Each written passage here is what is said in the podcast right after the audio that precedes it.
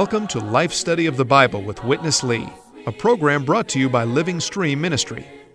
Witness Lee, a servant of the Lord for over seven decades on five continents, culminated his ministry with a 21 year, book by book exposition of the entire Bible, which he called a life study. This life study is the basis of our program today, which includes short portions of the spoken messages given by Witness Lee. Now, let's join today's life study. 1 Peter chapter 4 verse 17 says for it is time for the judgment to begin from the house of God. And if first from us, what will be the end of those who disobey the gospel of God? The judgment spoken of in this verse surely cannot be the judgment for eternal perdition reserved for those who disobey the gospel. What then does the judgment of the believers spoken of in the New Testament refer to? Well, we will explore this and the big topic of God's dispensational judgment in our life study from 1 Peter. And Bob Danker is with us for this program. Bob, we've uh, been a couple of days here on this general topic. Uh, today we will cover some of the ground we've already touched in the last couple of days, but we felt that it was important to have a kind of a good conclusion or a good summary. This is a big topic. It's as we've been pointing out, it's not well understood, and actually, what we're presenting in these life study messages is not the most common or most popular thought these days, is it? That's right, Chris. I think many believers are not absolutely clear concerning this matter of God's judgment.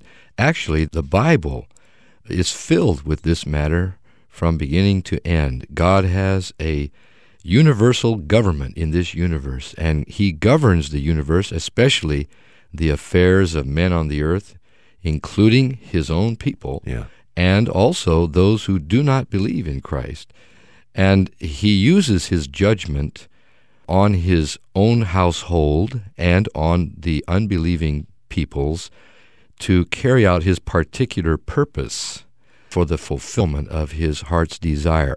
So, this is a great subject, as you said, Chris, in the scriptures, and it's marvelous if we could have a clear understanding of this matter. You know, when many believers uh, hear this kind of uh, talk, Bob, right away they see a conflict or a tension between what we all accept as absolute non negotiable truth, and that is the effectiveness of the shed blood of Christ, assuming our role and taking uh, upon Him the judgment that was really due us as related to our eternal destiny with God. And what we're presenting in no way undermines that, weakens that, lessens that, waters that down.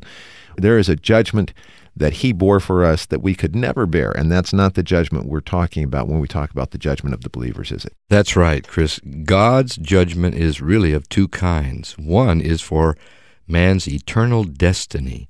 And once we believe in the Lord Jesus Christ with a genuine faith, we pass out of that judgment. Our salvation, which we receive from the Lord, is eternal. But God's judgment has another aspect, and that is dispensational or temporary judgment to perfect those who believe in Christ. Let me just uh, take another moment because I think we've come to the real crux of the matter that, that we want to open up. You mentioned, Bob, there are these two aspects of God's judgment. And because these two have been confused or misunderstood, we end up with, it seems like in uh, Christendom, kind of two extremes that are competing, you know, for popularity during different generations. The kind of Calvinist thought that there is just the one judgment, Christ bore it, and therefore after that, uh, Christians would never suffer any kind of judgment.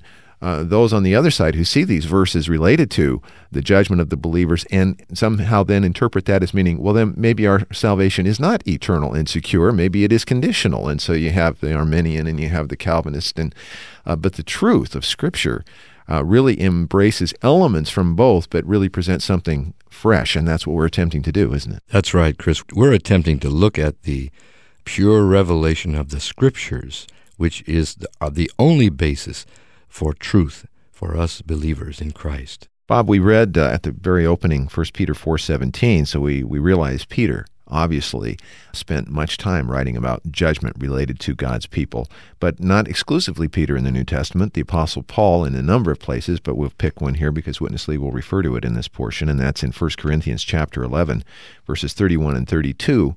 Paul says, But if we discern ourselves, we would not be judged.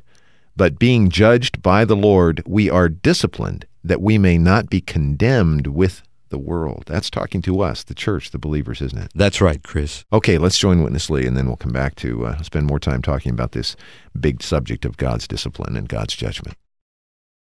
First Corinthians chapter 11, verse 31. But if we discern ourselves, that means we judge ourselves first. We should not be judged. Have you seen this kind of judgment? Verse 32. But when we are judged by the Lord, when we, the believers, the Christians, the lovers of Christ, are judged by the Lord, we are disciplined that we may not be condemned with the world.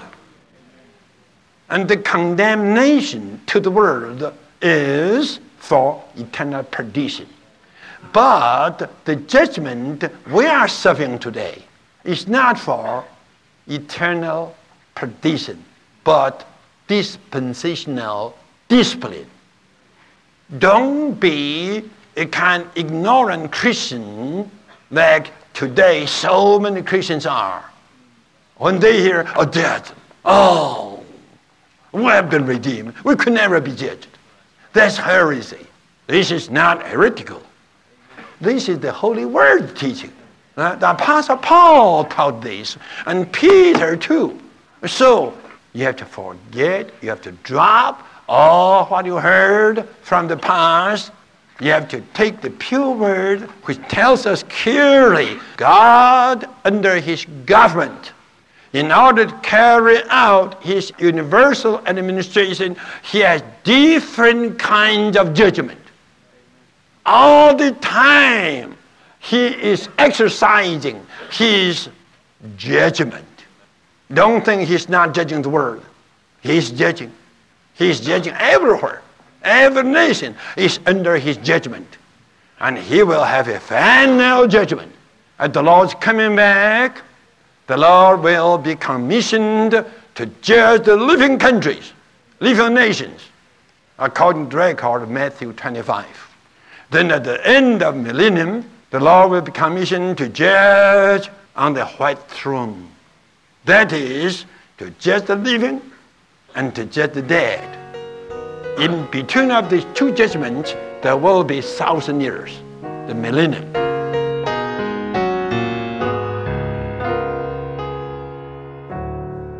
Bob, what's introduced here is this whole idea, a variety of judgments, different categories of judgments, different kinds of judgment. We just had him refer to um, the judgment that takes place at the beginning of the millennium where the nations are judged. And in Matthew 25, this is called the, the throne of glory, right? Or the judgment seat of glory. Uh, there's at least two other judgment seats that are referred to in the New Testament, and these are not interchangeable, are they? They all refer to something very specific. Yes, there's another judgment seat uh, mentioned by Paul in 2 Corinthians chapter 5 and verse 10. And there Paul says, again, speaking to the believers, to the Christians, we will all appear before the judgment seat of Christ. This is a very clear word that when the Lord comes back, he will set up a judgment seat at which he will judge his believers, not for eternal perdition, but for reward or discipline during the millennium, during the 1,000 years uh, that's mentioned clearly in Revelation chapter 20. The Lord will judge his believers based upon the way in which they lived their Christian life after they were saved. So there will be a judgment at the Lord's coming for believers. And as Witness Lee mentioned, there will be a judgment at the Lord's coming for the unbelieving nations who are still alive at that time. The right. Lord will set up his throne of glory. This is clearly spoken of in Matthew 25. He will judge to set the goats on his left hand and the sheep on his right hand. Yeah. And there'll be particular consequences related to both of these categories of people. So the Lord will carry out a judgment there. Then at the end of the millennium, the Lord will judge the dead unbelievers at the great white throne. These dead unbelievers, of course, will not receive anything positive. They will receive eternal perdition. as the consequence of the Lord's judgment. So we see that the Lord has specific times in which he judges both the believers and the unbelievers. But here in 1 Peter, he's speaking of the continual judgment or discipline or chastening that God exercises on his own household, on the believers in Christ in the New Testament, and as we read the Old Testament, we can see God carried out his discipline continually on the people of Israel who did not cooperate with him in the carrying out of his economy. So God's purpose in his judging or disciplining of his believers, whether it's during their lifetime or at the judgment seat of Christ, is not to assign them an eternal destiny, Right. but it is to discipline them temporarily so that they may be perfected, and ultimately they will be the components of the holy city, the New Jerusalem. So, uh, in the New Testament, we have these three specific thrones of judgment that are set up related to the various categories of people prior to the millennium one for the living unbelievers, the living nations, one for all the believers, the judgment seat of Christ that you talked about from 2 Corinthians. And then at the end of the millennium, another throne of judgment, the great white throne that's spoken of in Revelation 20. We're going to talk about that in this coming portion.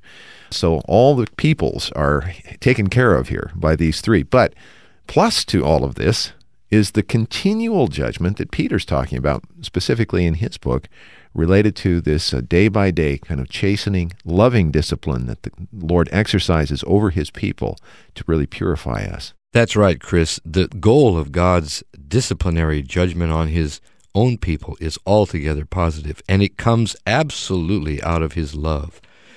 And as both Peter and Paul pointed out, the purpose of this disciplinary judgment is so that God's people will be separated from the unbelieving and disobedient peoples and will not have any portion with them. They will be separated absolutely unto God's positive eternal purpose. Let's look at these verses in Revelation. This is the great white throne judgment seat. Really, the judgment related to eternal perdition, the one which we as believers will have no part in and need not fear. In chapter 20 of Revelation, verses 11 and 12, and I saw a great white throne, and him who sat upon it, from whose face earth and heaven fled away, and no place was found for them. And I saw the dead, the great and the small, standing before the throne and scrolls were opened, and another scroll was opened, which is the book of life. And the dead were judged by the things which were written in the scrolls according to their works. But we, Bob, will find that our names are already etched in the book of life, aren't they? All right, here's Witness Lee again. At the beginning, before the millennium, that was the judgment over all the living nations. By that time, all the Gentiles who are still living the Lord will gather them to his throne of glory to be judged. This is mentioned clearly in Matthew 25.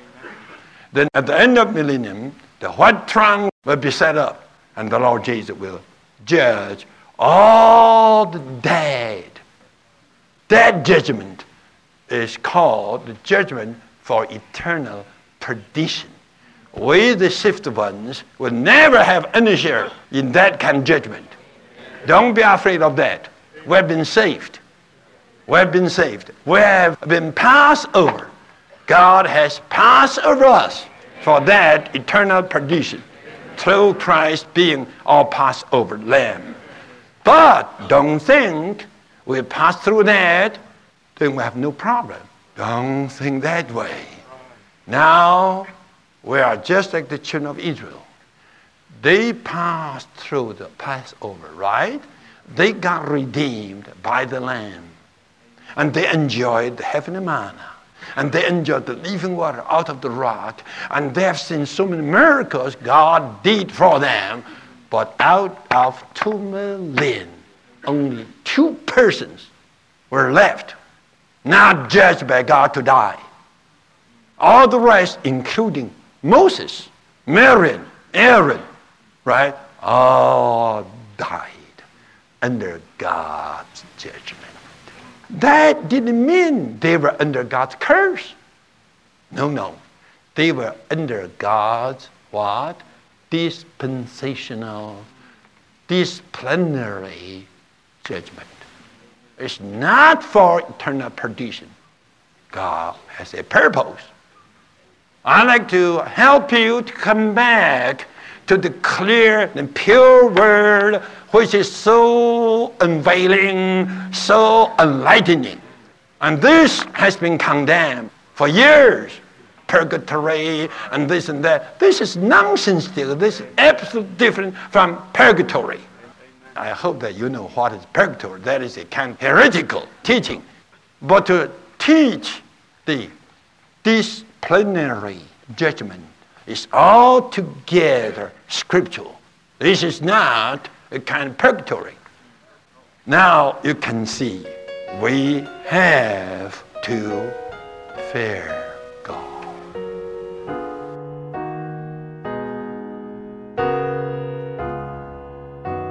Well, I think we uh, at least were honest uh, at the beginning of the program and said this is not the common nor the most popular teaching or interpretation of these verses, but one that's really hard to escape if we come to the pure word, isn't it, Bob? That's right, Chris. We have to accept, according to the pure word of the Bible, that God judges his own household. That means Christians. That means us, the believers. Not for eternal perdition. We've already passed that judgment. God has passed over us mm-hmm. because we have received Christ as the Passover lamb. We've received his redemption. And now this Christ indwells us. So we can never face the judgment at the great white throne, but we will be disciplined during the course of our Christian life by our loving Father. Paul pointed this out in Hebrews chapter 12. He said, Whom the Lord loves, he disciplines or chastens, right. and he scourges every son whom he receives. This speaks of God's disciplining of his children in his love. For what purpose? For their perfecting. Although we are saved, although we have Christ living in us, we have many things in our lives that are not according to God. In a sense, our situation is a kind of a mixed situation. So God wants to purify us. And here in 1 Peter chapter 4 and verse 12, Peter refers to a fiery ordeal or a fiery trial that comes to us this kind of a fiery trial is like the fire in a furnace that purifies gold from any kind of mixture, any kind of dross. So God's intention is to purify us, to make us holy, absolutely different from the people of the world, absolutely the same as He is. And in order to carry out this very positive intention in His love, he needs to discipline his own children. This is what Peter's referring to. This is what Paul refers to. And we need to respect this matter because it reveals so clearly in the Scriptures.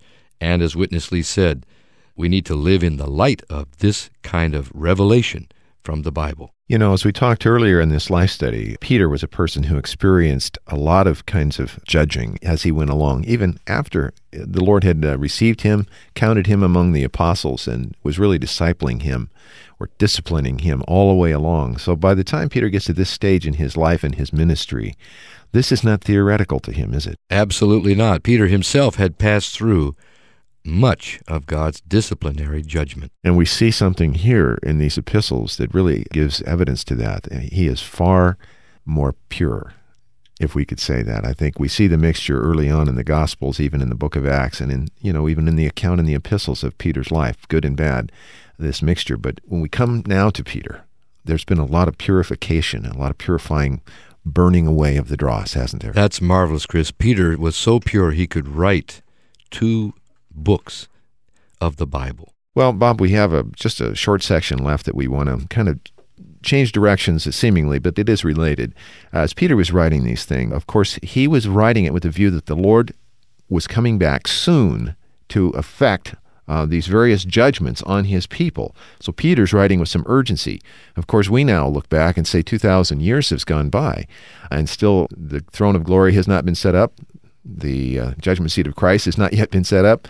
And uh, sometimes we wonder when we read the writings in the Bible, the time elements are maybe not so clearly defined, but I think we're going to hear a marvelous explanation for that in this coming portion. And I thought it was a good one to add to our program today.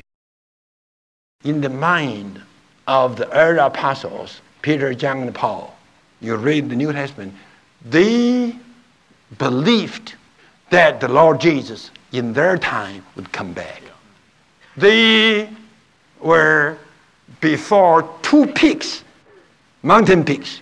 You see, one peak is the Pentecostal day. The Lord poured out His Spirit, poured out His grace to save people. The Lord opened up the door, not only for the Jews, but also for the Gentiles to save all the sinners. They saw such a peak. And they also saw a peak of the Lord's coming. The Lord's coming right away, following the Pentecostal grace. But they didn't see so clearly between the two peaks, there is a gap, a long gap, a gap of about 2,000 years. Even Paul's writing indicate this. Paul did expect at his time the Lord would come back. But he was not clear because this matter has never been made clear to the early apostles. You know, when the early apostles asked of the Lord about the day of his coming, the Lord told them, even the Lord himself didn't know. Only the Father knew this. And the Father kept this as a secret within him. Even he didn't let the Son know. Even the Lord Jesus was not free to tell the disciples. So all the disciples only saw the two pigs. You know the story. When you look at the two pigs are far away, you couldn't see what is between the two pigs. In the picture, you see nearly the two pigs are very close. Nearly these two are in one range. But actually, they are not in one range. In between them, there is a long gap, about 2,000 years.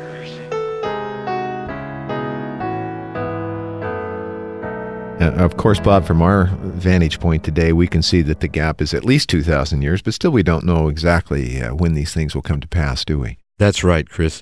Actually, we can see this same thing in the prophecies of the Old Testament prophets. Right. As we're reading these Old Testament prophets, we come to sections of their prophecy when they speak clearly about Christ's first coming. And then, almost in the same breath, they mention his second coming, as if they were not clear that there was a long gap between these two comings of Christ. And the early apostles were in the same kind of position. It was not revealed to them that there would be a 2,000 year gap between the Lord's first coming and the Lord's second coming. Their vantage point did not allow them to have a clear view of this gap between the two mountain peaks of these two comings of Christ. But now, our viewpoint, we can see there is a long period of history between the Lord's first coming and his second coming. Now it's clear to us, but it wasn't clear to the Old Testament prophets nor to the early New Testament apostles. As you consider this a phenomenon, I guess we could call it, and I think we've all experienced, especially if you've ever driven in the West around the Rockies or the Cascades or the Sierra, these great mountain ranges, you'll see these peaks that appear to be so uh, close as almost to be one mountain. Then as your direction changes and you come around, you realize, oh, they're miles and miles apart.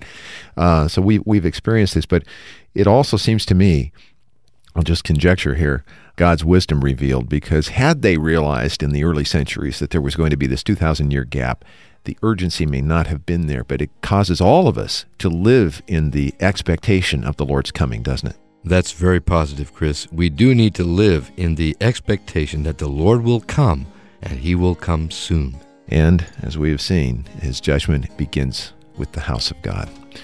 Bob, I, I, I feel very good that uh, we were able to have a good kind of a summary of these uh, different judgments and this whole big topic. Of course, we weren't able to get into all the details, but uh, I hope this is clear to our listeners. I hope they will contact us to get the printed life study messages, get into these verses, and, and really open this matter up uh, before the Lord in the light of His Word, because we all need to see clearly, as clearly as possible, don't we, on this important topic? We certainly do, Chris. Good to have you with us, Bob. I know you're a little under the weather, and I appreciate your coming in to help us out today. It's always a great pleasure. If you'd like to contact us to get the printed life study messages or even find out about how to get a recovery version with the marvelous footnotes that summarizes the main points in these life study messages and uh, develops these verses, call us toll free 1 888 Life Study, 888 543 3788. Join us again tomorrow. We continue our life study of 1 Peter. For Bob Danker, I'm Chris Wild. Thanks very much for listening today. Dear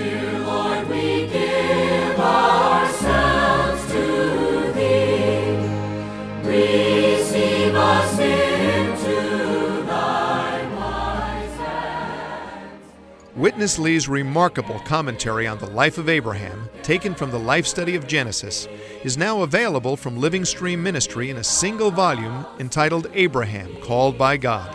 Abraham Called by God by Witness Lee is available at Christian bookstores everywhere, or you can order by calling 1 888 543 3788.